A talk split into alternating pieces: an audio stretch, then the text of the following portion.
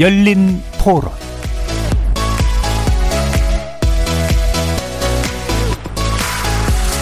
안녕하십니까. KBS 열린 토론 정준희입니다.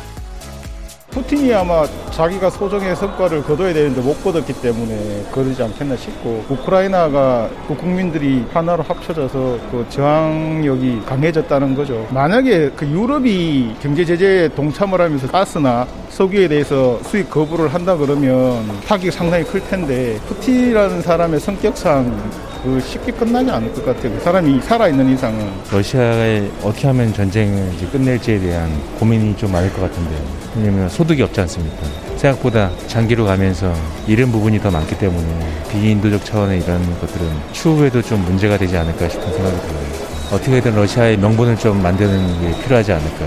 전쟁은 안 해야지 러시아가 우크라이나 국민들이 수천 명이 지금 죽었는데 희생을 당했는데 여기에 대해서 참 안타깝게 생각하죠. 빨리 러시아가 경전선을 해가지고 세계 평화를 위해서 철수하는 게 낫다고 생각합니다. 쉽게 끝나지는 않을 것 같은데요. 그 경제 제재 자체도 결국 뭐 반쪽짜리고 결국 자기들이 이제 얻을 걸 얻기 위해서 그리고 그 협상을 통해서 그냥 뭔가 하고 있다는 거 정도 보여주는 게 아닐까요? 결국 자기들이 원하는 것 얻을 때까지 계속 밀어붙일 것 같아요. 거리에서 만나본 시민들의 목소리 어떻게 들으셨습니까? 러시아의 우크라이나 침공으로 시작된 전쟁이 두 달째 이어지고 있습니다. 당초 러시아군의 우세로 끝날 거란 전쟁이 교착 양상을 보이면서 예상외로 장기화되고 있는데요. 얼마 전에는 우크라이나 수도 키우에서 러시아군이 퇴각하고 있다는 소식이 들렸죠. 또 러시아군이 물러난 지역에서 민간인 학살 의혹이 제기되면서 푸틴 대통령을 비롯한 러시아는 국제적 비판에 직면했습니다. 러시아에 대한 더 강력한 경제 제재를 비롯해 푸틴 대통령의 전범 재판 회부 가능성까지 거론됐습니다. 이런 전황 보고만으로는 러시아가 궁지에 몰린 것 같지만 또 실제 상황은 상당 부분 오리무중인데요. 러시아는 서방의 경제 제재로 인한 디폴트 위기 속에서도 자신들이 가진 막대한 에너지를 무기화하면서 반전을 꾀하고 있습니다. 또 그 사이 유럽 각국의 정치 지형에도 변화가 있는 상황이죠. 이 전쟁 어떤 결말로 이어질지 쉽사리 짐작할 수 없게 돼버렸는데요. 오늘 세 분의 전문가와 함께 러시아 우크라이나 전쟁 양상과 향후 전개될 방향 그리고 국제사회 질서에 어떤 영향을 미치게 될지 다각도로 전망해 보도록 하겠습니다. KBS 열린 토론은 여러분이 주인공입니다. 문자로 참여하실 분은 9730으로 의견 남겨주십시오. 단문은 50원, 장문은 100원의 정보 이용료가 붙습니다. KBS 모바일 콩 그리고 유튜브를 통해서 무료로 참여하실 수 있고요. 모바일 콩을 통해서는 보이는 라디오로도 만나실 수 있습니다. 시민 논객 여러분의 뜨거운 참여 기다리겠습니다. KBS 열린 토론 지금부터 출발합니다. 살아 있습니다. 토론이 살아 있습니다. 살아있는 토론, KBS 열린 토론. 토론은 라디오가 진짜입니다. 진짜 토론. KBS 열린 토론.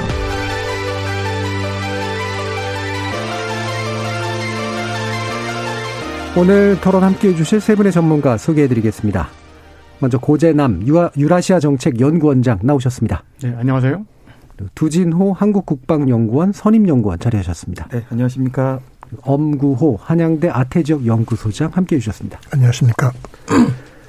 자, 지금 어, 두달 정도 지난 전쟁 상황, 어, 지금까지 전개 양상 어떻게 보고 계시는지 어, 세 분의 간단한 좀 의견 먼저 좀 들어보고 구체적인 쟁점 한번 이야기 나눠보도록 하죠. 먼저 고재남 원장님 말씀 한번 주시겠어요? 그 지금 우크라이나하고 우리나라의 그 시차가 7시간입니다. 그래서 네. 지금 우크라이나는 그 정오를 지금 넘기고 있을 것 같은데 오늘이 지금 42일째 전쟁이 지금 지속되고 있는 상황이고 그 지난 2월 24일 날그 현지 시간으로 그 아침에 에버틴 대통령이 이제 이그 어, 우크라이나에 대한 특별 군사작전을 지시함으로 해서 이제 이 전쟁이 발발을 했는데요. 어, 전쟁이 발발하면서 많은 어떤 그 군사 전문가들이 골리앗과 그, 예, 그, 뭐죠, 다이스의 싸움이다. 네. 이런 식으로 비교를 했었어요. 근데 군사적으로 말입니다. 네. 그런데 이, 이 시점까지 우크라이나가 의외로 선전을 하고 있다 이런 생각이 들고 그 배경에는 제가 볼 때는 어 크림반도 합병 이후 그러니까 2014년 이후에 미국을 포함한 그 나토 국가들이 그 군사 무기 지원도 하고 또 군사력 강화를 위한 여러 어떤 그 재정 지원 또는 훈련을 했었어요. 그리고 제도 교육도 했고. 네. 그래서 군사력이 굉장히 강화되었다는 측면. 그리고 두 번째는 어, 내가 볼 때는 그 작년 11월부터 이제 이 바이든 대통령이 그 내지는 유럽의 지도자들이 러시아의 우크라이나 침공설을 막 그 주장했지 않습니까? 예. 그러면서 사실은 많은 준비를 했다 하는 그런 생각이 좀 들고 있습니다. 그리고 세 번째로는 이제 이 젤렌스키 대통령이 그 우리 그 일본 사람들 내지는 많은 그 어떤 세계의 어떤 그 사람들이 생각 생각했던 거는 달리 예, 어떻게 보면은 예, 항전 의지를 그, 그, 그, 그 결집시키면서 네. 우크라이나 국민들의 아주 어떤 그 조직적으로 어, 잘 하고 있다. 그래서 지금 상황에 있어서는 제가 볼 때는 푸틴 대통령이 그, 그, 패, 패하지는 않았지만 이기기, 이기고 있지 못한 어떤 그런 전쟁 상황이 지금 지속되고 있는 거 아니냐 이런 생각이 들고요. 또 이제 이, 어떻게 보면 러시아 측 요인을 보면은 러시아가 너무 그 우크라이나를 쉽게 생각을 하면서 네. 어, 군사작전을 잘 못 세웠다. 음. 저는 그런 생각을 좀 해보고 있습니다. 네. 러시아 측의 약간의 오판 음, 네. 계획의 어떤 미비, 아, 우크라이나 측의 예상 외의 선전 어, 약간의 준비도 좀 있었던 것 같고요. 그런 부분들 지목해 주셨는데 두진호 연구원님께서는 어떤 말씀 주실까요? 네, 좀 더 고 원장님이 좀 구체적으로 예. 어, 현재 상황을 좀 설명을 드리면 러시아가 2월 24일 날 우크라이나를 침공을 할 때 아, 북부, 북동부, 동부, 남부 축선 이렇게 네 축선에서 이렇게 침공을 예. 했는데요. 아, 최근에 러시아 군은 이 북부 지역 그러니까 키우와 아, 일부 수미 이런 지역에서 체르니히우를 포함해서 철군을 하고 있는 것으로 이렇게 좀 파악이 네. 되고 있습니다. 결과 적으로 전체적인 전쟁의 모습은 크게 이제 러시아 측 입장에서 보고 보면은 이 바로 북동부와 동부, 이 남부 이 세 가지 축선에서 어 지금 전쟁이 이렇게 이루어지고 네. 있고 전체적으로 봤을 때 러시아 지상군은 어찌되었든 우크라이나 이 지역으로 어, 군사적인 용어로 저희들이 종심이라는 표현을 쓰는데요. 전방으로부터 후방까지 이 거리를 아, 중심이라고 표현을 하는데 네. 최소 100에서 250km 이상 이렇게 러시아군이 진출한 것으로 음. 아, 이렇게 좀 볼 수가 있겠고 아, 한편으로 이제 북부 지역에서 북부 축선에서 러시아군이 이렇게 철수하는 의도가 뭐냐에 대한 것들은 다양한 해석이 가능한데 네. 어쨌든 한편으로는 러시아 군이 생각했던 것만큼 원활하게 공격 작전이 진행이 되지 않고 있고 또 전쟁이 장기화되면서 어떤 성과를 달성해야 되기 때문에 네. 전투력을 일부 조정을 함으로써 이 동부 측선이죠. 돈바스 지역에 대한 공세를 강화하는 것이고 어, 현재 러시아군은 러시아는 이 돈바스 지역의 전체의 한 80%를 어, 점령을 하고 있다 이렇게 평가를 하고 있는데 결국 이 전투력을 좀 조정하고 집중해서 조기에 돈바스를 점령하고자 하는 그런 의도로 볼 수가 있겠습니다. 음. 그러니까 수도 수도의 어떤 항복을 받아내는 것까지는 어렵다라고 판단을 하고 어. 주로 이제 서 그러니까 우크라이나 관점에서 동부죠. 예, 북동부에서 그렇죠. 남부에 이르는 전선에 집중하는 전략으로 이동하고 있다라고 판단을 하셨네요. 엄구호 소장님은 또 어떤 의견 주실까요? 예, 두 분이 아주 잘 설명을 해 주셨고요. 예. 어, 지금 이제 러시아가 이렇게 생각보다 좀 고전하는 여러 가지 이유가 있겠는데 역시 어, 서방의 후방 지원, 특히 음. 항공기와 방어 시스템을 제외한 어떤 무기 공급, 또 자금 지원, 또 우리가 또 특히 좀 주목할 것은 어, 사이버 아, 이제 안전을 위한 인터넷망 네. 확보.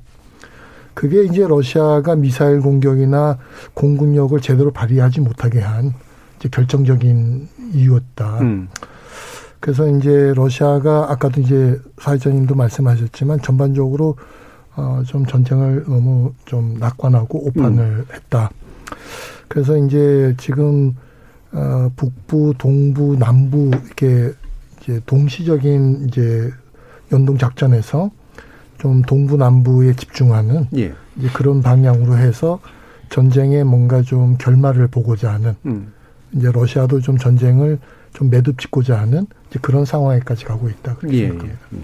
그러면 아무래도 이제 전략 수정은 좀 이루어진 것 같고, 그럼 이제 매듭 짓고자 한다라는 그런 표현을 쓰셨는데, 고자, 고자, 고자남 원장님 보시기에 이런 매듭 짓고자 하는 것의 텀이 좀 비교적 가까이 좀 오게 될 거라고 보시나요? 아니면 좀 더 걸릴 거라고 생각하시나요? 글쎄요, 지금 아까 그 이제 그 방송 시작하면서 어떤 인터뷰를 하신 분도 그런 말씀하셨는데 예, 정확하니 사실 예측하는 건 어렵지 않느냐 그렇죠. 하는 생각은 네. 합니다.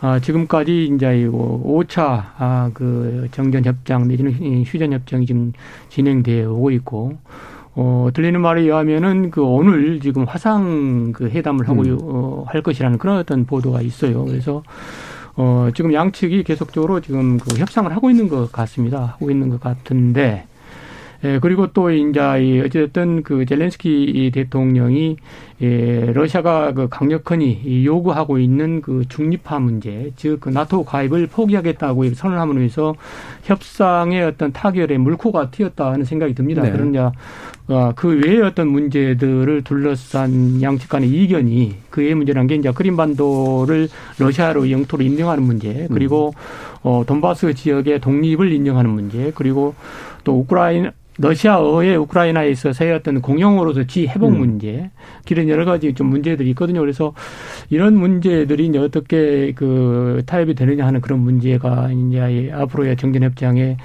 큰 영향을 미칠 것으로 봅니다만은 글쎄요, 쉽게 음. 정전협정이 타결될 것 같지 않는 것이 네. 제 어떤 그 개인적인 생각입니다. 아무래도 입장차가 좀 크다라고 네, 네. 그리고 특히 이번에 음. 지금 그 러시아군이 이제 그 철군을 하면서 그 이후 인근 지역이 철군을 하면서 부차랄지 이르핀이랄지 기타 어떤 그런 그 인접 지역에 있어서의 수많은 어떤 그 민간인 이 피해자들 네, 네. 살상자들이 나오고 있고 거기에 대해서 국제적인 어떤 공분이 지금 일으켜 예 불러 일으켜지면서 어 미국을 비롯한 유럽 국가들이 추가적인 제재를 음. 지금 그 공언을 하고 있지 않습니까? 그래서 그런 면에서 이제 젤렌스키 대통령도 어 이런 어떤 사 사태가 발생한 것으로 인해서 어, 러시아와의 평화 협상이 더 지연될 수밖에 없을 것이다 하는 음. 걸 공공연히 이야기를 하고 계세요. 그러니까 예, 예.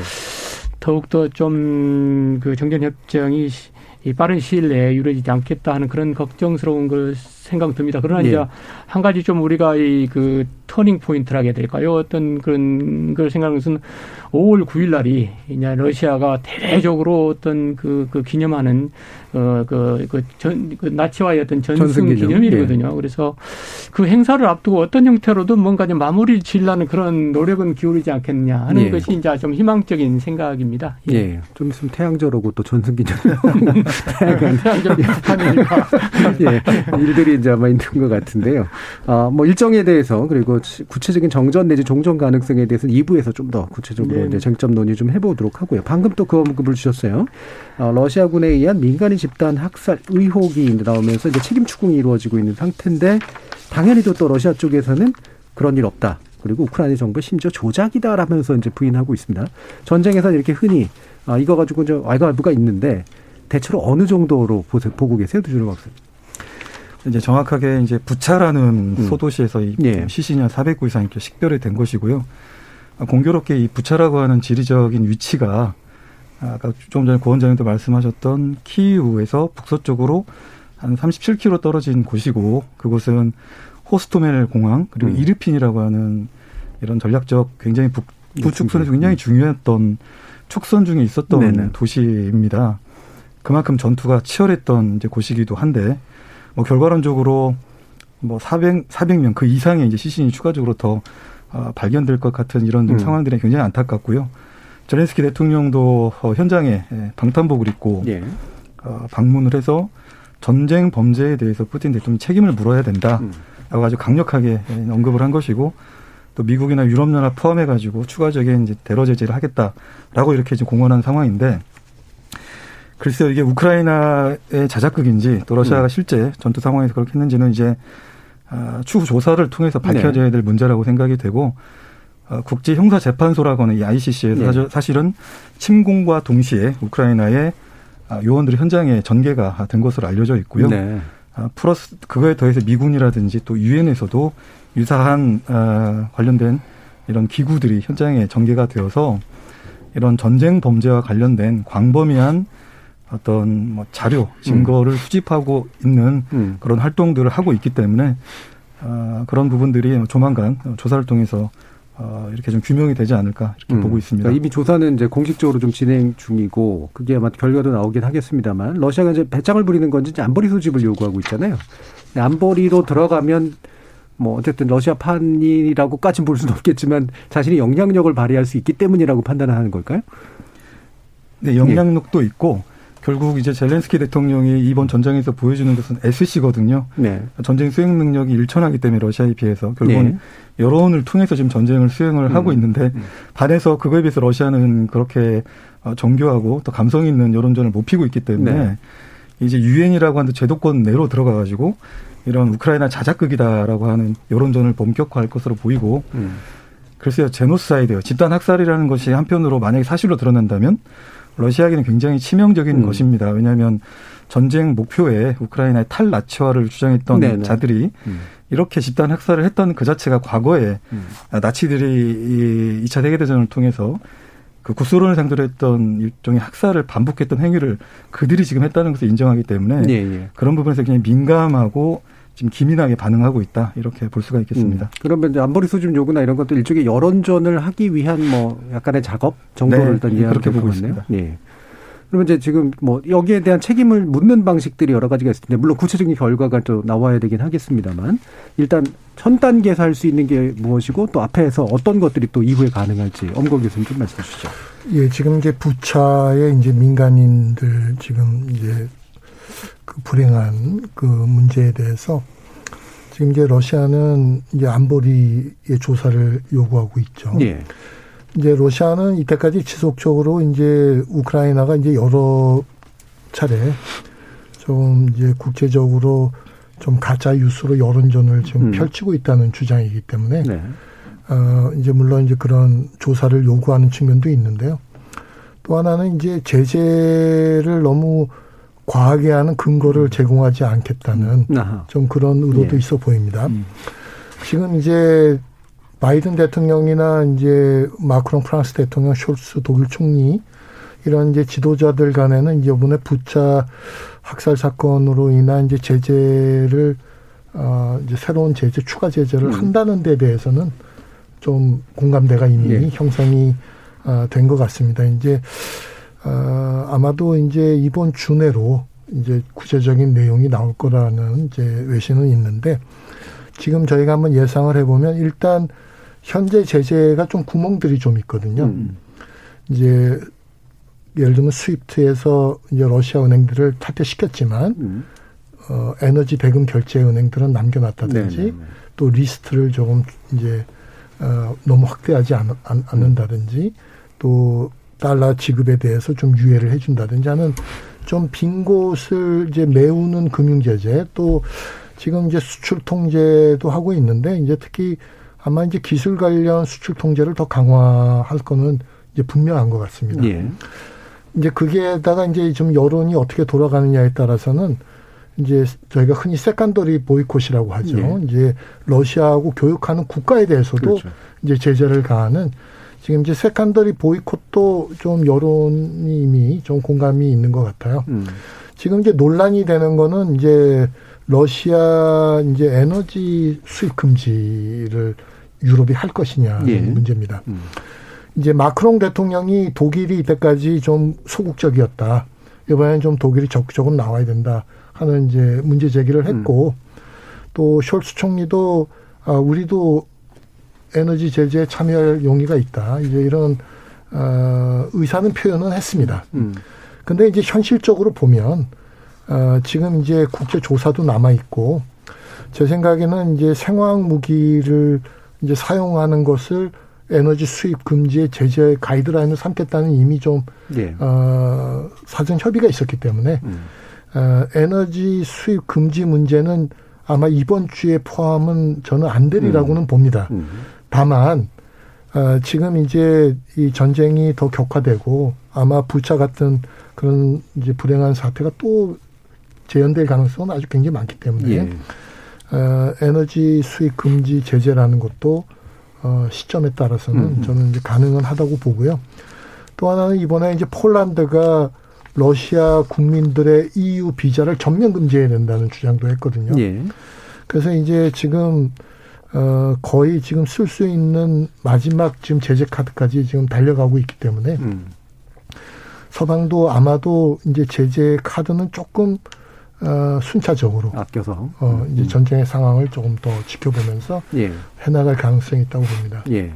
그러니까 이게 대금 결제, 에너지 대금 결제 등 이렇게 돈이 흘러 들어가는 구석을 빈 구멍 있는 걸 일단 먼저 막고 수출 규제, 그다음에 장기적으로는 이제 에너지의 수입을 맞습니다. 이제 아예 그 끊어버리는 그런 강도를 높여가는 과정까지 이제 순차적으로 전개될 가능성이 있다라고 이제 지금 이제 지적을 해주셨는데, 근데 그간에 이제 경제 제재가 어, 상당히 강한 경제 제재이긴 했는데 이 부분이 이제 의도하지 않은 효과들이 좀 나타나고 있다라고 하는 그런 지적들도 좀 있어서 일단 고전한 원장님 한번 의견 주실까요?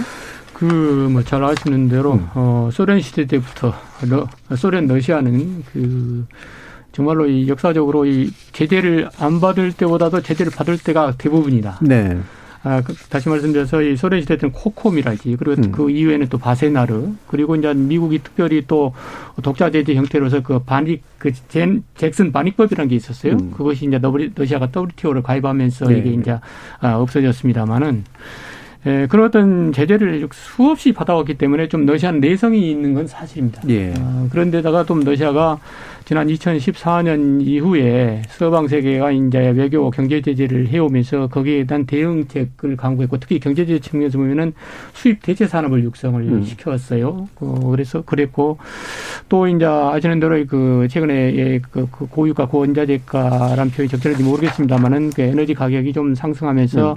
또 외환이 많이 쏟아져 들어가지고 한 6,400억 달러에 달하는 그런 외환, 보유고. 그 외환 보유고도 가지고 있었고 그래서 준비를 좀 사실 해왔습니다. 해왔고 네, 금태환도 한다 그러고. 예, 예 그런데 그렇죠? 이제 네. 그럼에도 불구하고 이번 그 대러 제재는 정말 전 역시 광범위하고 음. 가혹한 어떤 그런 제재이기 때문에 러시아한테는 굉장히 어떤 그런 그, 어, 불이익 요인 또는 위기 요인으로 지금 다가가고 있는 건 사실인 것 같습니다. 그러나 아, 아시다시피 러시아는 지구 육지 면적의 8분의 1을 차지하고 있는 거대한 국가입니다. 물론 예. 동토지대가 많기는 하지만 인구는 기껏해 1억 4천만 정도 되고 그래서 자급자족이 가능한 거예요. 수많은 또의 그 에너지 자원이 그 보존돼 있고 에너지 그 지하 자원이 보존돼 네. 있고 네.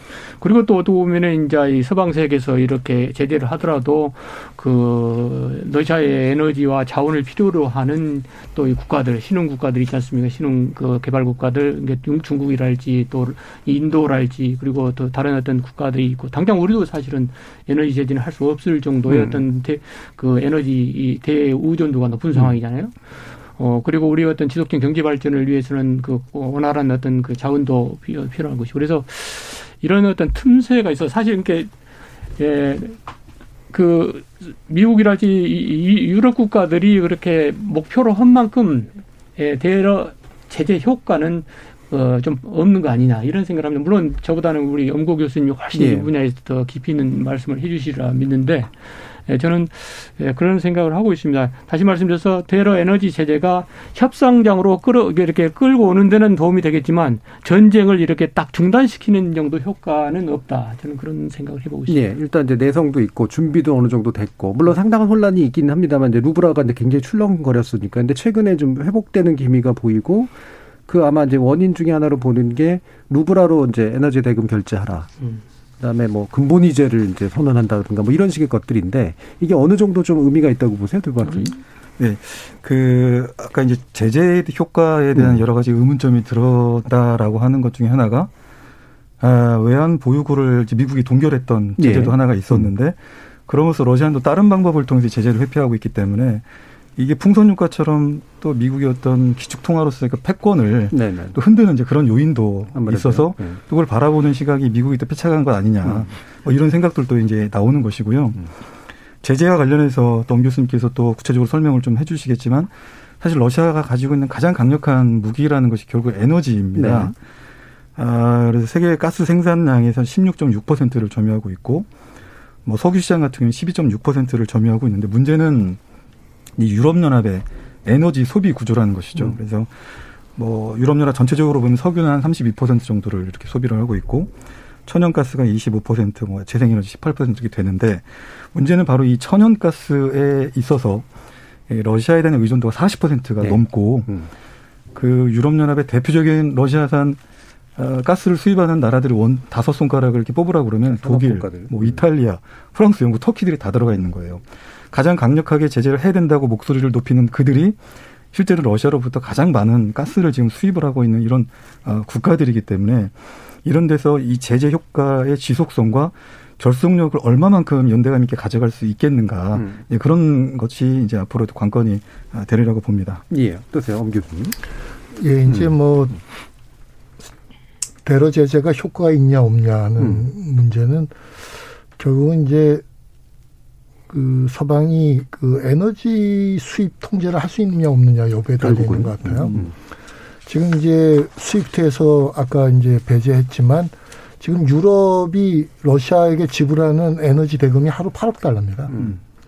이제 이런 상황에서는 역시 이제 아, 결정적인 이제 타격을 가기 좀 어렵죠. 그래서 아까 이제 질문하신 내용이 이제 푸틴 대통령이 이제 루브라로 네. 이제 결제를 그렇죠. 해라. 그렇게 하면 이제 혹시 유럽의 진영에 따라서 이렇게 좀, 어, 이제 좀 분열되는 분열이. 의견이 있지 않겠냐. 그 예로 어, 지난 3일에 이제 슬로바키아 경제장관이 어, 한 방송에서 이제 우리는 루브라르도 이제 결정을 하겠다. 뭐 음. 그런 어, 발언을 한 것으로 보도가 있는데요. 사실은 이제 어저께 에거, 에거 슬로바키아 총리가 다시 번복을 했습니다. 예. 음. 우리도 루브라를 결제하지 않겠다. 음. 이제 그렇게 했는데 지금 이제 푸틴 대통령이 얘기한 건 이제 4월 1일부터거든요. 근데 이제 제가 조사를 해보니까 아, 지금 그 아직 구체적으로 실제로 유럽 국가들이 어떻게 루브라로 결제해야 되는지 시스템이 구축이 안 돼 있습니다. 그래요. 이게 되게 궁금해요. 어떻게 예, 루브라를 가져올까? 지금은 네. 이제 계속 가스가 공급이 예. 되고 있고요. 지금 이제 그 가스프롬 회사가 음. 아 이제 구체적으로 루브라로 결제해야 된다고 하면서 음. 지금 이제 현실적으로 이렇게 되고 있답니다. 이제 그 루블 계좌와 달러 계좌를 동시에 만들어 놓고 예. 구매자가 달러로 송금을 하면 음. 그걸 바로 환전해서 루블 계좌로 넣는 음. 그런 방식으로 그러니까 예. 결국은 현행과 비슷하게 음. 달러로 계속 구입할 수 있는 뭐 이제 그런 어 시스템으로 좀 음. 돌아가고 있는 것 같습니다. 네, 그러니까 네, 네. 현재로 뭐 루블 결제 때문에 뭐 유럽의 이제 에너지 수급에 이제 차질이 있는 것은 이제 아닙니다. 음. 그건 이제 분명한 것 같고요. 이제 더 중요한 문제는 이제 실제로 정말로 유럽 국가들이 러시아의 에너지 의존을 벗어날 수 있겠느냐. 음. 이제 장기적으로야 물론 이제 달 탄소하니까 벗어나겠지만, 네. 아, 이제 지금 미국의 LNG들이 굉장히 많이 들어가고 있거든요. 재미있는 통계는 지난 3월 달에 드디어 미국의 LNG가 러시아 PNG량을 넘었습니다. 네. 이제 그만큼 지금 러시아 PNG가 좀 차질을 빚고 있기 때문에 그런 거고요. 지금 미국 LNG 가격이 지금 이제 MMBTU라는 단위를 쓰는데요. 음. 60달러까지 올라갔습니다. 그거는 음. 작년에 비해서 10배 오른 가격입니다. 예. 그러니까 지금 이제 미국의 LNG가 비싸지만 어쩔 수 없이 채우고 있는 상황이죠. 음. 지금 이제 전쟁 때문에 유럽 국가들이 싼 러시아 PNG를 지금 조금 못 쓰고 있는 거거든요. 음. 그래서 이제 당장 러시아 에너지 의존을 유럽이 벗어날 수는 없을 겁니다. 지금 얘기한 두지노 박사께서 얘기한 뭐 그런 국가들 외에도 많은 국가들이 이제 당장은 어렵겠는데 대신 이제 이번에 유럽 국가들이 큰 교훈은 얻은 것 같아요. 네.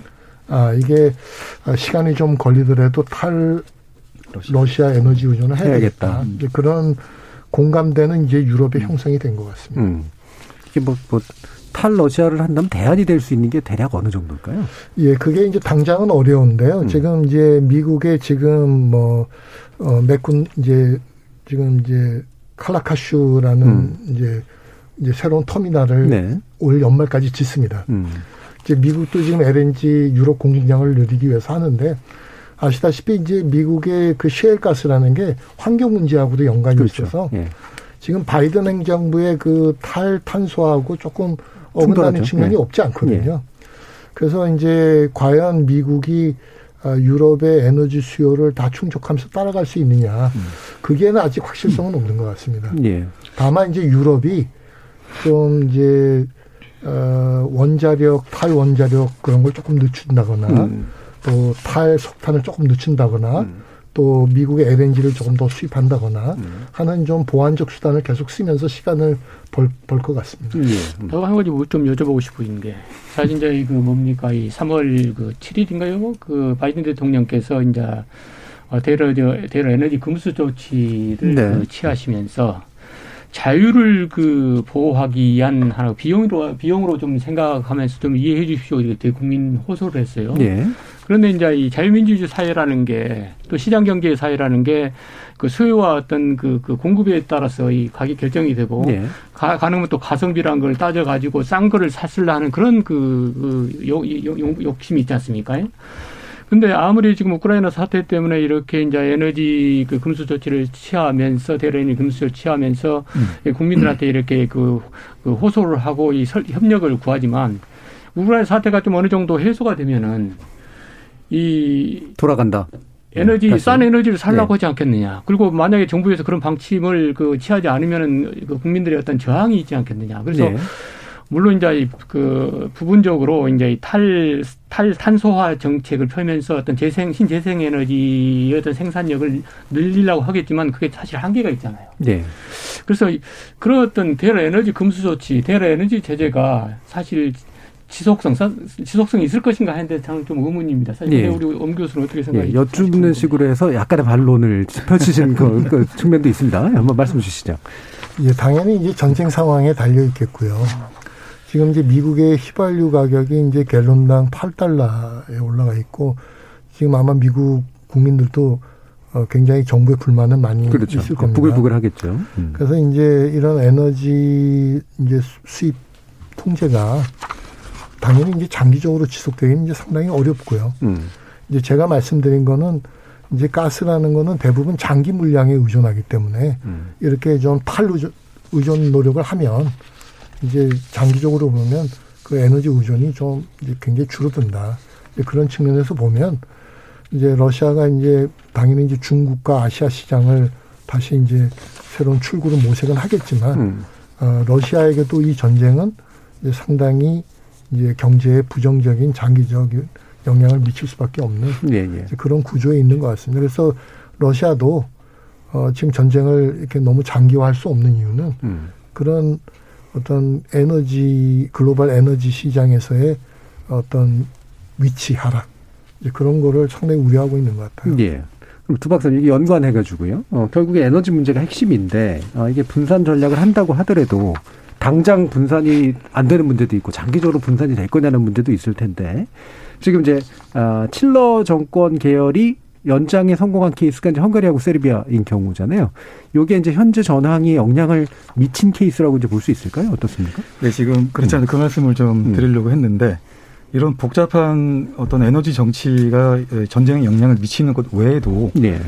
사실 유럽연합 내에서도 어떤 친러 성향과 그렇지 않은 성향들이 굉장히 좀 갈립니다. 그렇죠. 지금 당장 프랑스 선거에서도 그렇죠. 예, 그래서 네. 러시아는 사실은 그런 것들을 아주 정교하게 잘 파악을 하고 음. 있고 실제 2014년 크림 병합 이후에 국제사회가 대러 제재를 할 때, 또 러시아는 유럽연합의 개별 국가를 상대로 해서 일종의 러시아에 대한 유럽연합의 적대 정책을 약화시키기 위해서 그러니까 네.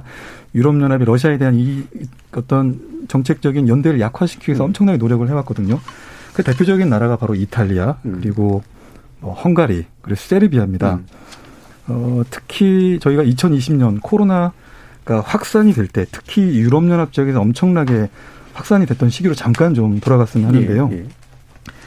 벌써 2년 전입니다. 이탈리아를 중심으로 해가지고 엄청나게 유럽연합에서 이 코로나가 확산이 될 때 유럽연합의 리더십이 유럽연합의 리더십이라면 결국 뭐 독일, 프랑스 이런 국가들인데 아, 기타 유럽연합의 다른 여타 국가들의 어떤 코로나 위기 상황 해소를 위해서 그 리더십을 제대로 발휘하지 못할 때 음. 러시아는 이탈리아에 그 군 의료 병력을 200명 이상을 파병을 했고 음. 뭐 세르비아라든지 이런 나라들에게 어, 자, 러시아도 코로나 상황이 좋지가 않은데 그런 많은 병력들과 의료 장비를 보내서 네. 도움을 줬습니다. 뭐 이런 것들이 인도적인 노력으로 볼 수도 있지만 결국은 유럽연합 내부적으로 러시아를 향한 일종의 간극들을 아주 잘 네. 활용을 해왔고 음, 이것은 2014년 이후에 어, 어떤 국제사회의 대러 제재를 깨기 위한 음. 그런 러시아의 전략적인 그런 행동이라고 이제 볼 수가 있는데 네. 공교롭게 최근 이 우크라이나 전쟁이 이렇게 40일 지나가는 이 과정에서 또 헝가리의 총선에서 어, 오르반 총리가 이끄는 이 피데스 우파 연합이 뭐 의석의 과반 이상을 음. 이제 점유를 하면서 결혼 친노 정권이 유지가 됐고 또 총선 승리를 수락하는 연설에서 오르반 총리 그렇게 얘기를 했다고 합니다. 어, 헝가리의 일, 일종의 우리가 상대에 대해 일종의 적의를 한다면 어, EU의 그런 관리 조직 네. 그리고 우크라이나다라고 음. 이렇게 얘기를 하면서 사실상 러시아 손을 들어줬고 음. 앞으로도 러시아와 어떤 뜻을 같이 하겠다는 이런 오르반 총리의 의견이 있었고 또 세르비아도 유럽 내에서 전통적인 러시아의 네, 그렇죠. 우방국입니다. 음. 마찬가지로 아, 알렉산드르 부치치 대통령이 대선에 연임이 성공이 음. 됐기 때문에 이런 점에 비춰봤을 때 유럽연합에서 완전하게 러시아에 대한 반대 목소리를 유지하기가 쉽지는 않고 또 이렇게 언급된 국가들이 러시아로부터 엄청나게 일종의 최혜국 대우를 받으면서 음.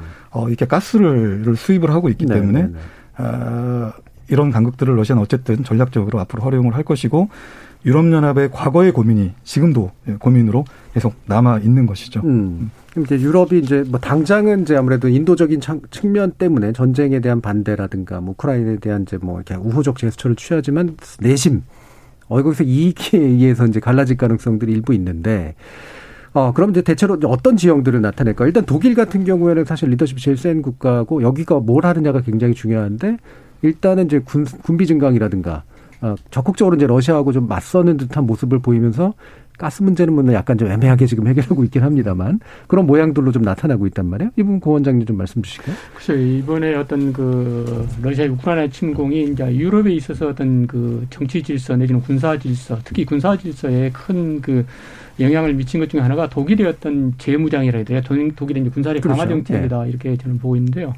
독일은 그 2차 대전 패전국으로서의 그동안 이제 그 안보는 나토에 나토의 집단 안보에 의존을 하면서 그 경제 발전 정책을 음. 그 적극 추진해 왔고 그 결과 이제 유럽에서 제일 경제 강국이 되지 않습니까? 예. 그리고 또 이제 러시아에 대한 에너지 의존도가 높았기 때문에 항상 그 러시아의 입장을 존중하는 그런 어떤 그 위치에 있었는데 이번 워낙 전쟁이 이제 이 그 참혹하게 진행이 되고 어, 그러다 보니까 아, 어, 그리고 어떤 그 국제 어떤 정세가 아, 특히 이제 그 나토랄지 이유를 중심으로 해서 이 대러 어, 어떤 그 어, 제재 압박이 이제 심하게 들어가니까 그 동참할 수밖에 없는 그런 상황이 된 것 같습니다. 네. 그래서 그 어떤 계기로 이제 군사력 강화 정책을 그 숄츠 총리가 그 선, 천명을 하고 음. 어, 지금에는 그, 이제 그 미국에서 가장 그 뭐랄까 이 불만으로 생각했던 그 나토 회원국들의 GDP의 2% 지출, 네. 국방비 지출이, 지출을 못하는 것이었었는데 에, 독일도 제가 알기로 한 1.5% 정도밖에 GDP에 그를 국방비로 지출 음. 안 했어요. 근데 이번 계기로 해서 2%까지 지출하겠다 이렇게 그 약속을 하고 더불어서 이제 이 그동안 그 살상무기 지원을 그 하지 않았던 것 입장을 바꿔 가지고 그 대전차 무기 천정이랄지 그리고 이제 이그 스팅어 방그 대공 대공 미사일 500정이랄지 뭐 이런 어떤 살상 무기를 지원을 하고 있는 그런 상황으로 이제 변화되면서 군사력 강화를 위한 적극적인 어떤 그런 정책을 앞으로 추진해 올 것 같고 이는 그 경제 강국에 의해서 군사 강국으로 이제 유럽 네. 지역에 있어서의 그 자리매김을 하면서 유럽에 있어서의 어떤 그 군사 안보 지형이라 해야 될까 아, 이런 거를 어, 이번 전쟁을 계기로 해서 크게 바꿀 수 있는 요인이지 않을까 하는 그런 생각이 좀 들었어요. 약간 어떤 측면에서 보면은 미국 그 유럽 안보의 대미 의존도를 음. 약화시키면서 유럽에 있어서의 어떤 독자적인 어떤 안보 어, 협력 체제랄지 안보 어떤 정책을 강화시키는 그런 어, 동인으로 작용하겠지만 다른 한편에 있어서는 에, 역시 군사력이 높아지면은 그, 그, 소위 말하는 팽창을 하려는, 네. 팽창을 하고 영향을 미치려는 그런 정책이 불가피하지 않습니까? 그리고 그게 바로 독일의 어떤 1차 대전, 2차 대전의 어떤 그런 그, 어, 를 일으키는 어떤 일종 배경 요인을 네. 작용을 해서 좀 걱정은 됩니다만 1차적으로는 에, 독일의 어떤 그런 그 군사 강국화에 음. 에, 큰 계기로 작용하고 음. 있다는 생각을 하고 있습니다. 네. 그럼 일부 맞추기 전에 엄 교수님은 혹시라도 이제 미국이나 러시아가 각각 주목하고 있는 약간 유럽의 약한 고리랄까요? 또는 강한 고리랄까? 이런 것들을 또 지적하시려면 어떤 게 있을까요? 이제 전반적으로 요번에 이제 바이든 행정부가 우크라이나 전쟁으로 얻은 성과가 있다면 지금 이제 고전함 교수님 말씀하신 것처럼 나토의 자체 군사력 강화와 네. 통합 이제 그건 이제 미국의 향후 부담을 상당히 이제 줄여줄 음. 거기 때문에 음. 이제 그거는 이제 큰 이제 성과를 보입니다. 어 이제 다만 이제 유럽 국가들 이제 아까 독일 뭐 군사를 강화한다고 하지만 사실은 이제 여전히 이런 국방 부담은 느끼는 건데 음. 이제 폴란드 또 발틱 3국 이런 네. 국가들처럼 지금 바로 이제 우크라이나 국경에 있으면서 이제 러시아와 음. 이제 바로 맞서게 되는 국가들의 민감도가 굉장히 음. 이제 높아진 것 같아요. 지금 이제 폴란드 같은 국가들은 지금 국방비를 굉장히 대폭 음. 지금 하고 있고 또 EU 내에서도 지금 제일 강한 반러 지금 보이스를 음. 내고 있는 거거든요. 그래서 이제 아까 얘기한 뭐 세르비아나 헝가리가 전통 러시아 우방으로서 조금 이제 어 일반 유럽 국가들보다는 좀 러시아에 대한 좀 어, 좀 중립적인 입장을 취한다고 본다면 예, 예. 전체적으로 보면 이제 반러의 어떤 그런 벨트나 분위기는 이제 굉장히 고조될 음. 수밖에 없고 특히 전쟁을 겪었기 때문에 폴란드나 발틱 삼국의 예, 어떤 예. 요구 사항들을 이제 EU, EU나 나토가 음. 이제 아주 중요하게 생각하지 않을 수 없는 이제 그런 음. 분위기로 갈 것 같습니다. 알겠습니다. 자, 일부 내용을 통해서 현재까지 전황과 함께 유럽이 이제 마주하고 있는 여러 가지 어려움, 음, 난점들을 한번 짚어봤는데요. 이어지는 2부에서는 이제 이후에 이제 전쟁이 어떤 방식으로 마감될 수 있을지와 그걸 위해서 필요한 쟁점들 논의해 보도록 하겠습니다. 지금까지 들어온 청취자 문자가 있어서요. 정의진 문자 캐스트 불러서 들어보도록 하죠. 네, 지금까지 청취자 여러분이 보내주신 문자들 소개합니다. 0672님, 러시아와 우크라이나가 서로 피해를 보면서 끝날 줄 모르는 전쟁을 하고 있습니다. 저도 50년 전 월남전에 파병돼 전쟁을 겪은 사람입니다. 그때 입은 부상으로 지금까지도 힘들게 살아가고 있습니다. 전쟁이 장기화되면 죄 없는 민간인들에게 피해가 커질 겁니다. 빨리 휴전협정을 맺고 평화가 다시 찾아오길 기대합니다. 6033님, 국제적인 공부는 하지만 쉽사리 전쟁에 뛰어들지 못하는 서방 세계를 보면서 비정하고 엄청난 힘의 논리를 실감합니다. 2967님. 푸틴은 세계적인 독재자 빈 라덴과 후세인의 최후를 기억해야 합니다. 그런 최후를 맞이하기 싫다면 지금이라도 전쟁을 멈추고 전범 재판에 스스로 임해야 할 것입니다. 서주연님. 결과로서의 전쟁 범죄를 어쩔 수 없는 부수적 피해로 치부해버리면 앞으로의 학살도 용인하는 겁니다. 이번 민간인 학살은 그냥 넘어가서는 안 됩니다 해주셨고요. 7606님, 이번 전쟁을 보면서 북한도 많은 생각을 할 것 같습니다. 군사력에서 절대 우위에 있는 러시아가 쉽게 승리할 수 없고 세계 여론도 전쟁을 일으킨 러시아에 부정적이라는 것을 충분히 알았을 겁니다. 7269님, 죄 없는 민간인에 대한 끔찍한 학살 소식은 세상이 지금 70여 년 전으로 돌아간 것 같은 착각을 하게 만듭니다. 그리고 우크라이나의 결사항전이 남의 일 같지 않게 안타까운 마음이 듭니다. 강대국에 둘러싸여 있는 우리나라는 이번 러시아, 우크라이나 전쟁을 반면, 반면 교사로 삼아야 합니다. 특히 정치인들부터 정신을 차려야 합니다. 해주셨고요. 6033님. 나라가 힘이 없으면 치세가 난세로 바뀌는 건 순식간입니다. 전쟁을 막을 수 있는 힘을 기르는 것도 중요합니다 라고 보내주셨네요. 네, KBS 열린 토론. 이 시간은 영상으로도 생중계하고 있습니다. 유튜브에 들어가셔서 KBS 일라디오 또는 KBS 열린 토론을 검색하시면 지금 바로 토론하는 모습 보실 수 있습니다. 방송을 듣고 계신 여러분이 시민 농객입니다. 계속해서 청취자 여러분들의 날카로운 시선과 의견 보내주세요. 지금까지 문자캐스터 정의진이었습니다. 토론이 세상을 바꿀 수는 없습니다. 하지만 토론 없이 바꿀 수 있는 세상은 어디에도 없습니다.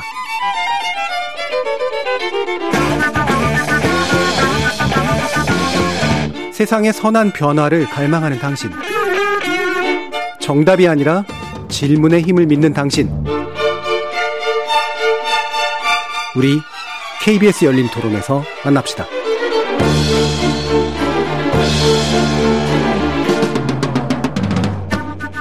KBS 열린 토론 장기화되고 있는 러시아 우크라이나 전쟁 양상 살펴보고 있는데요. 두진호 한국국방연구원 선임연구원, 고재남 유라시아 정책 연구원장, 엄구호 한양대 아태지역 연구소장 이렇게 세 분과 함께 하고 있습니다. 자, 그러면 이제 전황에 대해서 사실 앞에서 이제 어느 정도 전망까지 포함해서 얘기해 주셨는데, 어, 시나리오를 막 지금 내고 있잖아요. 어, Foreign Policy 같은 경우 다섯 가지 시나리오를 냈다고 하는데, 제가 볼때 이건 뭐 그냥 다 긁어 모아놓은 것 같고 어, 좀 가능성이 좀 있어 보이는 것 중에 아, 우크라이나 분할의 가능성에 대해서 이제 언급해 놓은 게 계속 눈에 띄더라고요. 이 부분 어느 정도까지 가능성 보시는지 한번 세 분 의견을 좀 여쭤볼까요? 먼저 엄 교수님 말씀 들어볼까요? 예, 이번 전쟁이 뭐 한쪽의 일방적 승리나 음. 한쪽의 일방적 굴욕으로 끝날 수 없는 전쟁이 이제 되고 예. 말았습니다. 이제 지금 러시아도 지금 제재로 굉장히 경제가 어려워서 음. 지금 전쟁을 장기화하는데 상당히 부담이 있고 우크라이나는 지금 인명 피해가 굉장히 늘어나고 있기 때문에 음. 또 어, 지금 이제 전쟁을 이제 지속하기가 상당히 이제 어렵습니다. 이제 지금 이제 지난 이제 이스탄불 5차 평화 협정이 이제 그나마 이제 이때까지 회담들에 비해서는 좀 합의된 이제 음. 이제 결과물이 좀 있는 어 회담입니다. 이제 어 또 의의가 있다면 이번 전쟁이 어 결국 끝나려면 결국 이제 두 가지 의제로 모아졌다는 네. 의의가 있는데 이제 그거 음. 하나는 이제 어떤 방법으로 우크라이나를 중립화할 것인가 음. 하는 문제하고 이제 크림 반도를 포함해서 이제 동부 우크라이나 이제 문제를 음. 어떻게 합의할 거냐 하는 건데 어 저는 이제 그 합의가 중립화는 어느 정도 이제 방향성이 잡혔지만 음.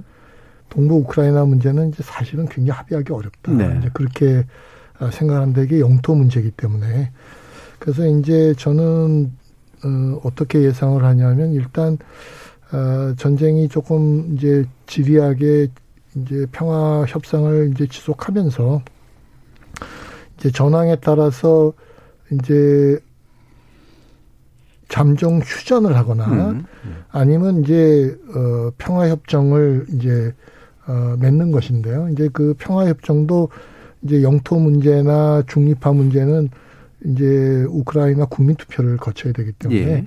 지금 우크라이나 국민들의 정서를 보면 음. 그걸 굉장히 받아들이기 어려운 그렇겠죠. 정서이거든요. 예. 그래서 저는 이제 조금 평화롭게 이 문제가 평화협정에 의해서 해결되기는 좀 어려울 것 같다. 음. 그래서 결국은 어떻게 될 것 같냐 하면 이제 1900, 어, 47년인가요? 그 네, 카시미어 분쟁이 터졌을 때 네. 이제 결국은 어, 분쟁 지역화하면서 이제 어느 경계선도 서로가 인정하지 않으면서 음. 이제 결국 장기 분쟁화하는 네. 이제 그런 분단 상황이 될 가능성이 이제 굉장히 크다고 보고요. 음. 저는 푸틴 대통령의 이때까지 어떤 행동 양식을 보면 어, 동부 우크라이나의 지금 크림 반도까지 마리오폴이나 헤르손 같이 그 연안으로 해서 육상 통로로 크림 반도까지 연결 통로만 네. 확보된다면 음. 저는 점령을 통해서 일방적으로 합병을 선언할 가능성도 있다 이렇게 생각합니다. 예, 그러니까 점령을 통한 합병 혹은 이제 분쟁 지역화가 이제 아무래도 실질적인 가능성이 좀 더 높아 보인다. 굉장히 음. 장기적으로 갈등이 지속될 가능성이 예. 상당히 많습니다. 음. 두 박사님은 어떠십니까? 예, 어쨌든 자, 전쟁은 음. 장기화가 된 것이고 음. 제가 어, 그 조지아 전쟁 2008년 예. 4일 만에 전쟁이 끝났고 2014년 러시아 크림을 병합할 때는 한 달 만에 사실상 끝이 났는데 네. 그거에 비하면 지금 이제 40여일이 지나가면서 굉장히 전쟁이 장기화됐고 음. 불확실성이 더 가중된 모습을 볼 수가 있습니다. 그러면 이 전쟁을 어떻게 전망하고 또 우크라이나 러시아는 휴전 협상을 통해서 어떤 결과를 서로 합의해가지고 전쟁을 끝날 것인가가 문제인데 거기서 보다 더 많은 어떤 의견의 어떤 점유율을 가지고 있는 음. 행위자는 러시아가 아닌가 이렇게 네. 생각이 됩니다. 그래서 푸틴 대통령이 어떤 결심을 하느냐가 음. 군사적 행동의 수위와 범위를 결정을 할 것으로 보여지고요. 음. 그거에 따라서 이제 또 전쟁 양상이 지금이야 아, 북부 축선에서는 병력이 철수하고 음. 동부나 남부 지역에 대한 공세를 강화하면서 일부 음 교수님이 말씀하신 대로 마치 이 동부축 벨트를 일단 점령을 하고자 하는 그런 의도가 아닌가. 음. 최초에 뭐 키우를 포함해 가지고 완전하게 저 체르히우, 체르니히우부터 시작해서 음. 오데사에 이르기까지 약간의 소승달 모양의 이런 음, 벨트를 러시아가 점령을 하고자 했던 것이 아닌가라고 했는데 어쨌든 그런 군사적인 목표는 이미 이제 실패를 한 것이고 예. 러시아 푸틴 대통령은 아마도 이 전쟁을 시작을 할때 어, 최소한 5월 9일이죠. 77주년 전승기념일 77주년이 되는 이번 5월 9일에 이 우크라이나 수도 키우에서 아마도 전승기념일 행사를 대대적으로 음. 하면서 어, 전쟁의 명분을 확실하게 가지고자 했을 것입니다. 원래 의도는? 어, 예. 어쨌든 그것은 실패했고 지금의 모습은 돈바스라도 제대로 점령을 해서 돈바스에서 이 전승기념 행사를 음. 할 가능성이 매우 높아지는 것으로 예. 보여지는데 문제는 3월 25일경입니다. 러시아 총참모부 우리 합참에 해당되는데 이 전황 브리핑을 했는데 1단계 작전이 성공적으로 잘 마무리됐다라고 이렇게 얘기를 했던 것이죠. 예. 그러면 2단계, 3단계 작전도 러시아군이 러시아가 음. 러시아 전쟁 지도부가 고려하고 있다는 의미인데 음. 사실 그 모든 것들이 휴전 이제 맞물려 이제 돌아간다는 것입니다. 결론적으로 돈바스에 대한 완전한 점령만을 가지고 또 이미 병합을 선언한 크림과 그 위쪽에 뭐, 뭐 마리우폴이든지 음. 이미 점령을 성공한 헤르손과 같은 이런 지역에 대한 점령만으로 1단계 작전을 과연 끝낼 것인가. 음. 라고 하는 부분에서 굉장히 합리적인 의심이 드는 것이고 예, 예. 앞으로도 2단계, 3단계 작전이 지속이 될 가능성이 크지 않은가. 음.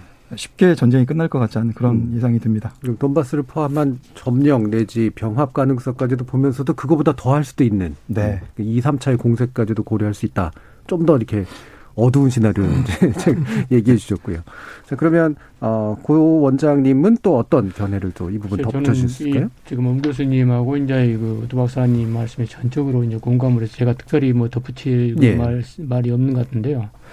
저도 이제 이그 5월 9일에 그 전승 기념일이 상당히 어떤 그 러시아 군사작전의 향배에 음. 큰 영향을 미치는 어떤 계기가 되지 않겠냐 하는 그런 생각이 좀 들고 있습니다. 그래서 사실 전쟁이 났을 때 우리 이제 그 러시아 우크라이나 관련 학자들이 모여가지고 저희들 이제 여러 세미나도 하고 논의도 하고 그런 와중에 시나리오를 많이 그 저희들이 만들었어요. 그래서 음. 전 지역 그리고 이 그 어 뭐랄까 드네프르 강을 경계로 해서 동서지 동부 지역 그리고 어, 또 이제 로보루시아라고 해가지고 푸틴이 이야기했었던 그, 쭉, 그, 그 오데스까지 연결되는 그런 지역. 그리고 이제 돈바스 플러스 알파, 그렇게 이야기를 하면서, 어, 저희들도 이제 이, 그, 우크라이나 국민들의 어떤 그런 그, 어, 대러, 반러 의식이랄지 또는 항전 의지랄지 이런 것들을 고려해 볼 때, 에, 사실 전 지역이랄지 또는 그, 어, 어, 그, 절반 지역의 어떤 그 점령 통치는 불가능할 것으로 저희들이 이제 봤었고, 어, 저희들이 봤던 게 이제 하나 그 돈바스 플러스 알파였거든요. 그래 그게 지금 최근에 들어서 이제 더 돈바스 플러스 알파라는 게 돈바스 전 지역. 그러니까 누안스크 어, 공화국 옛날 루안스크 주 내지는 또 돈바 도네츠크 예. 주 지금 한 3분의 1 좀 더 지금 점령하고 있었어요 전쟁 전에 지금은 이제 확 상당히 많은 지역을 지금 예. 점령을 하고 있습니다. 그래서 전 지역을 점령하거나 플러스 저기 저기 이제 오데사까지는 모르더라도 혹시, 그 혹시 저 크림반도까지 연결하는 그런 해안 지역을 점령을 해가지고 이 예. 벨트화하는 통로화하는 그런 어떤 것을 이제 생각해 볼 수 있겠는데 에, 푸틴의 어떤 책사라고 불리는 까라그노프 그 박사가 계세요. 까라그노프 네. 박사가 계시는데 그분이 사실은 발다이 포럼이랄지 기타 여러 어떤 것을 운영을 하시면서 어, 푸틴 정부 외교안보 정책 그 수립에 굉장히 큰 기여를 하신 분입니다. 정말 연로하신 분인데 저희들도 어, 이 수차례 서로 만나서 그 회의도 하고 그랬, 그랬었습니다만은 이분이 말씀하시기를 그래요. 최근에 어떤 인터뷰에서 보면 우크라이나의 분할이 이 푸틴 정부의 어떤 그 대 우크라이나 군사 정책의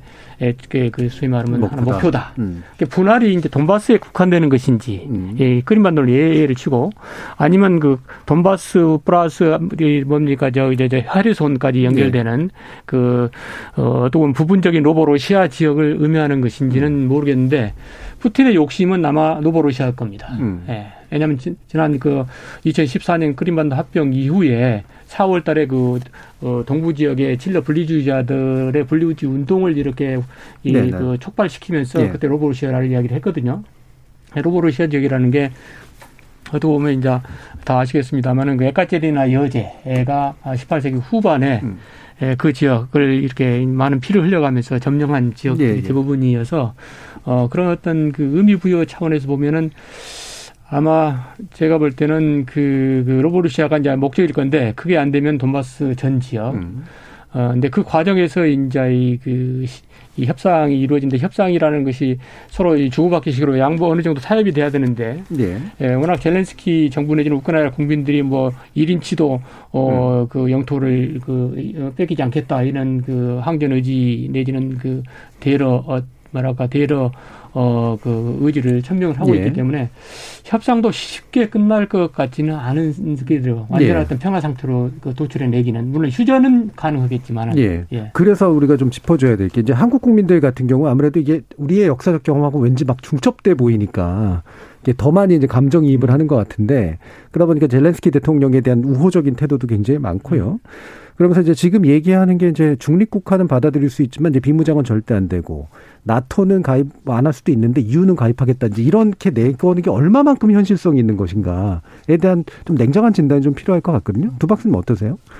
그 중립국화 문제인데요.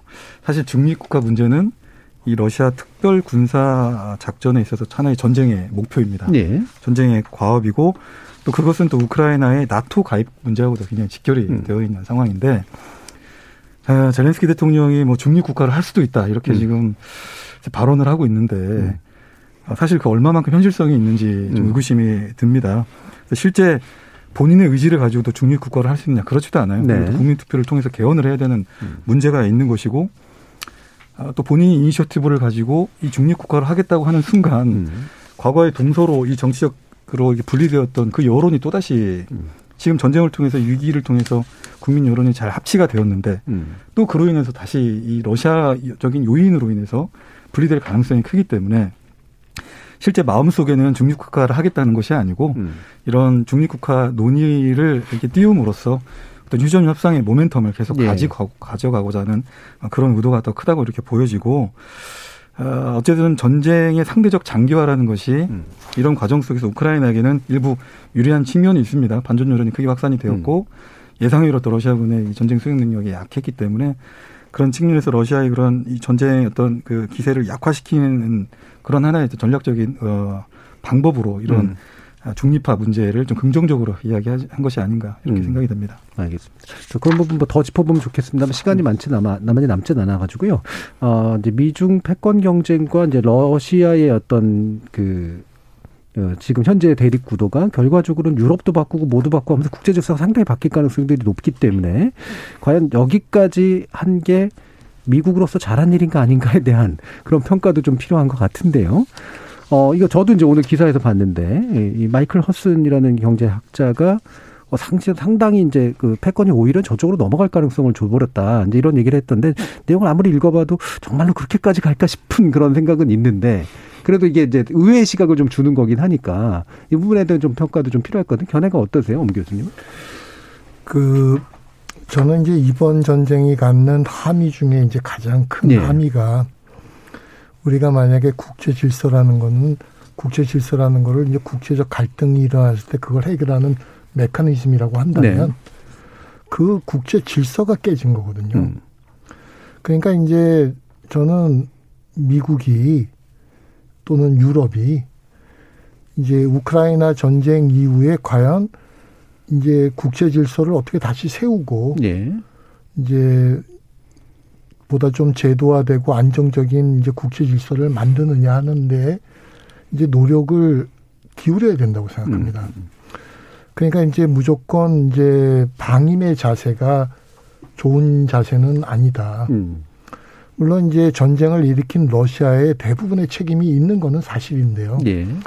이제 우리가 이제 전쟁 이후도 생각을 해야 되기 때문에 이제 미국이 포스트 우크라이나 국제 체제라는 거를 이제 좀, 어, 보다 건설적이고 전향적인 측면에서 이제, 어, 세워야 된다. 만약에 음. 세우지 못한다면 지금 이런 러시아의 군사력과 중국의 경제력이 결합돼서 미국과 맞서게 되는, 음.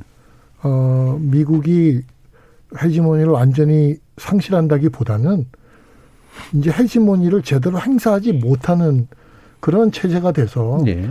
국제 체제가 더 불안정하거나 평화를 유지하기 어려운 상황이 될 수도 있거든요. 음. 그래서 어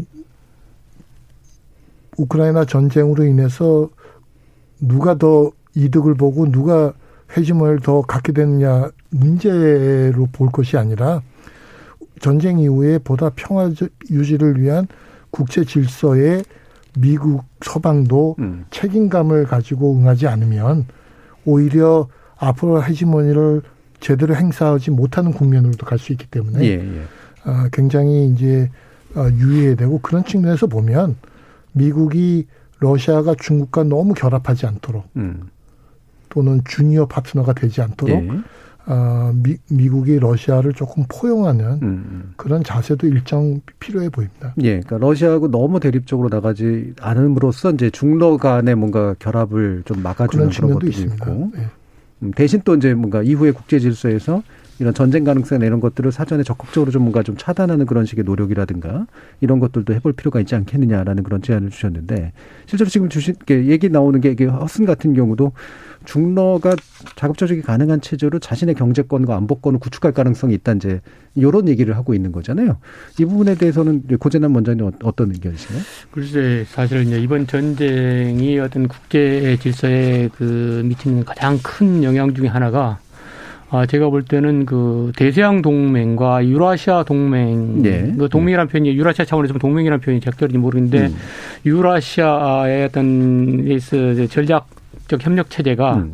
서로 어떤 그, 그, 그, 이 갈등과 대립을 심화시키는 어떤 그런 계기로 작용한 거 아니냐 이런 생각을 네. 좀, 좀 해보고 있습니다. 음.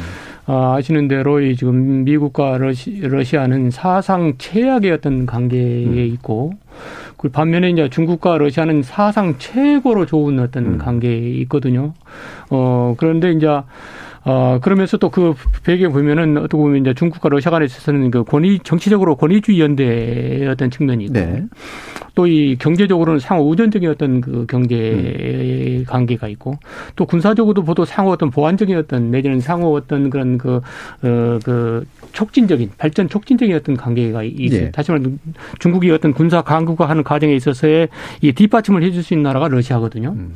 예, 그리고 또 어, 외교적으로도 이 그 다국화된 국제 질서, 미국 중심의 어떤 일국 국제 질서 내지 패권 질서가 아닌 다국화된 국제 질서를 네. 이렇게 지향하는 어떤 협력을 쭉 해오고 있는데 이번 전쟁을 통해 가지고 사실은 이제 이 나토나 EU 그리고 나토나 EU가 대러 압박 정책을 하면서 러시아가 불가피하게 중국으로 이렇게 쏠릴 수밖에 없고 더욱더 어떤 관계를 강화시키는 그런 정책이 펴지면서 대서양 동맹 대 유라시아 동맹 체제에 음. 관해 있어서의 어떤 갈등과 대립이 이렇게 좀 상당 기간 지속될 수밖에 없는 그런 음. 신냉전 질서로 간거 아니냐 이런 생각이 들고 뭐 그 시간이 있는지 모르겠습니다만 그런 어떤 상황 속에서 이제 이런 그, 그 음모론적인 시각이 있어요. 어, 아시는 대로 작년 그, 그 작년에 예, 그 러시아가 이제 우크라이나 접경 지역에 이렇게 10만이 넘는 어떤 그 군인들을 결, 그 집결을 시키면서 자꾸 어떤 러시아의 우크라이나 침공론이 나오지 않습니까? 네. 그리고 네. 실제로 바이든 대통령께서는 무슨 뭐 2월 18일인가 거기에 침공할 것이라는 날짜까지 특정해서 말씀하셨고 그렇다는 이야기는 러시아가 뭘 원하는지 러시아가 어떠한 그 소위 말하면 생각을 가지고 있는지 이렇게 수, 그 전략을 수립하고 있는지 잘 알을 거 아니에요. 음. 근데 그걸 막기 위한 여러 노력을 기울여야 했는데 음. 오히려 막지 않고 그냥 막 위기만 고조시켜온 거 아시잖아요. 음. 그리고 또 어떤 그 안보 조약을 제시하면서 어, 러시아가 원하는 걸 자꾸 어떤 제안을 했고 그래서 협상을 통해서 뭔가를 해결하는 그런 그 제스도 취하고 실제로 어떤 그 뭡니까 이 그런 편지도 주고 네. 협상안도 주고받겠는데 결국 그것이 이제 거기에 희망을 딱 희망의 끈을 놓치 놓고서 그냥 푸틴이 이렇게 2월 24일 날 전쟁으로 지금 가는 어떤 길을 2월 2월 21일부터 이렇게 해 왔었는데 그래서 이런 음모론이 있습니다.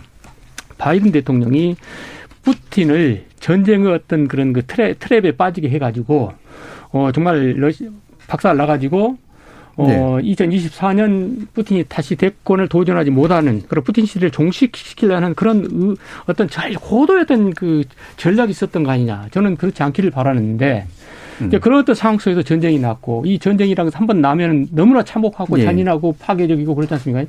한 번 나면 이렇게 사실 그, 그 끝내기 어렵잖아요. 네.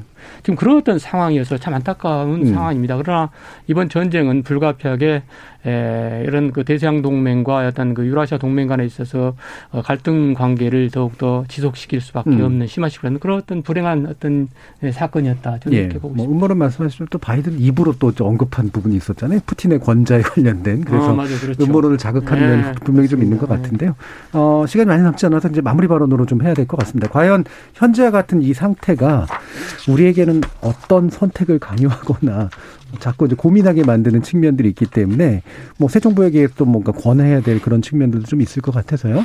어, 세 분 전문가의 조언을 한번 좀 들어보도록 할 텐데 한 1분 정도씩 들을 수 있을 것 같습니다. 먼저 두진호 박사님부터 한번 들어볼까요? 예, 그 참 굉장히 어, 미중 전략 경쟁도 쉽지 않은데 이제 음. 러시아까지 어, 미사일을 쏘아 올린 것입니다. 네. 그래서 군사력을 통해서 뭐 그간의 미중 전략 경쟁 국제 체제를 정의하는 프레임이었다면 이제 러시아까지 거기에 군사력으로 단방에 그 위상을 점유하고 좀 G3 서막을 알렸다라고 보여지는데요. 어, 우리나라는 전환기적 시점입니다. 음, 굉장히 어려운 시기고 어쨌든 우리나라는 한국 정부는 대러 제재 고심 끝에 동참할 수밖에 없었죠. 음. 러시아가 무력을 해서 불법적으로 침공을 했기 때문에 에, 뭐 동맹 차원에서도 그렇고 당연히 민주국가로서 해야 될 역할을 했다라고 보고 어, 다만 또 러시아라는 이 나라가 어, 주변 사강이기도 하고 또 한국과 러시아 간의 양자 관계를 넘어서 네. 또 북한 문제에 있어가지고 러시아의 분명한 역할이 있거든요. 또 그런 차원에서 우리가 참 야심차게 추진했던 신북방 정책이 음, 어쨌든 음. 어, 좀뭐 극단적인 표현으로 좌초가 되는 거 네. 아니냐 이런 우려가 있는데 그럼에도 불구하고 사실 러시아하고 관계를 이제 더 개선시키기는 당분간 어려워 어, 보입니다. 뭐 인도주의적인 인도적인 측면에서 러시아 협력을 통해서 향후 뭐 출구 전략이 있을 때 그런 관계 발전에 대비해서 음. 이런 관계 회복을 위해서 노력을 해야 되는 것 아니냐 이런 의견도 음. 있을 수 있지만 당장은 어렵다. 현재 상태에서는 음. 그런 것조차 고민도 사실은 좀 적절치 사치스러워. 않다라고 보여져서 알겠습니다. 어, 뭐 딱히 어떤 답을 내리기는 어려울 것 같습니다. 예. 많은 어, 전환기적 시점에서 고민이 좀 필요하다고 생각이 음. 됩니다. 엄 교수님 말씀 들어보죠. 어, 이번 전쟁이 이제 저희 한국에 주는 가장 큰 시사점은 경제 안보다 그렇게 네. 생각하고요. 이제 앞으로는 이 국제 경제 환경이 경제 논리보다는 안보 논리가 더 우세해질 가능성이 많고 특히 어 중국의 히토류나 뭐 러시아의 에너지처럼 강대국들이 경제적 지렛대를 가지고 지정학적 경쟁에 나서기 때문에 네. 어 우리 입장에서는 이제 공급망 안정을 위해서 좀 해외 자원 개발이나 해외 농업 투자 같은 음. 걸 고려해야 된다는 거고요. 이제 두 번째는 조금 전에도 말씀이 나왔는데 이제 우리가 이때까지 30년 노력해서 이제 한러 관계에 굉장히 노력을 했는데 이제 너무 한꺼번에 훼손되지 않느냐 이제 하는 음. 우려도 있는데요. 저는 이제 우리 한국이 이제는 원칙 외교라는 거를 이제 견제해야 될 네. 수준에 있다고 생각하고요. 어, 경제적 손실을 감소하더라도 이제 국제적 연대나 가치를 어, 좀 소홀히 할 수는 없다. 이렇게 음. 생각하고, 이제 다만 어떤 이제 향후 이제 전쟁 이후에는 이제 새로운 또 어, 협력 논리도 또 개발하면 음. 될것 같습니다. 네, 당장은 이제 원칙에 맞는 원칙을 지켜야 된다. 알겠습니다. 자, 그럼 마지막으로 어, 고재남 원장님 말씀 들어보겠습니다. 예, 그제 제자가 지금 국, 어, 우크라이나 여성과 결혼해 가지고 키예프 키우에 살고 있습니다. 그래서 음. 최근에 제가 이 카톡을 통해서 그 상황을 지금 들, 그, 들을 수 있는 기회가 있었는데 그 후 제자 이야기가 전쟁을 겪어보니까 이 평화 상태의 소중함을 음. 절실히 느낀다 네. 하는 그런 이야기를 하더라고요. 정말로 어 우리 어떤 그 자꾸 지금 보도를 통해서 이제 우크라이나 어떤 참상을 겪으면서 실감하는 건데요. 에, 우리 어떤 그런 우크라이나의 어떤 지정학적 어떤 현실이 우리 지금 한반도의 어떤 지정학적 현실, 특히 우리 한국의 지정학적 현실과 거의 비슷하다 저는 그렇게 생각합니다. 네. 그래서 이 다시 말해서 강대국 정치의 명확한 현실을 우리 그 어떤 그 정치인들이 잘 인식을 할 필요가 있고 어 그것을 바탕으로 해서 양자 택일식의 어떤 외교안보 정책이 아니라 음. 보다 더 그 실리 추구에 어떻게 보면 안 좋은 말로 양다리 결치인지 모르지만은 네. 이 그런 어떤 정책 그러니까 한 자강을 하면서도 어, 대외적으로는 개내적으로는 자강을 하면서도 대외적으로는 네. 여러분들 그 어, 실리 추구의 어떤 현실적인 정책, 그러니까 양자 태기식 정책이 아니라 알겠습니다. 소위 예. 말하면 예. 동맹 국가와도 아주 관계를 돈독히 하면서도 동맹이 예. 아닌 어떤 강대국들과도 우협력 그 관계를 잘 유지하는 그런 정책이 필요하다. 저는 예, 잘 들었습니다. 자, 오늘 열린 토론 이것으로 모두 마무리하겠는데요. 오늘 함께해 주신 엄고 소장님, 고재남 원장님, 두준호 연구원님 세 분 모두 수고하셨습니다. 감사합니다. 네, 감사합니다. 네, 감사합니다. 지금까지 KBS 열린 토론 정준이었습니다.